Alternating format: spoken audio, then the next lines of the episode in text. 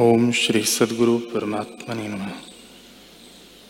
श्री वशिष्ठ जी बोले, ही राम जी, जैसे समुद्र में जल जंतुओं का आश्रय बुद्धिमान नहीं लेते, वैसे ही जगत के पदार्थों का आश्रय ज्ञानवान नहीं लेते।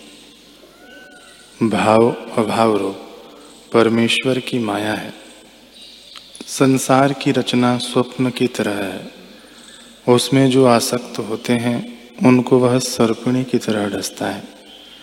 धन, बांधव और जगत वास्तव में मिथ्या ही है। अज्ञान से सत्य भाषित होते हैं।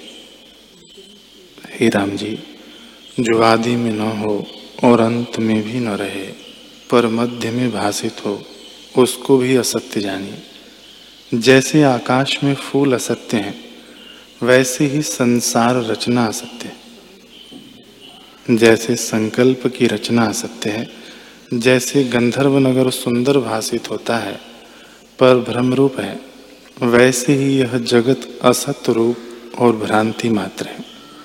केवल संकल्प रूप अभ्यास के वश से दृढ़ता को प्राप्त हुआ है।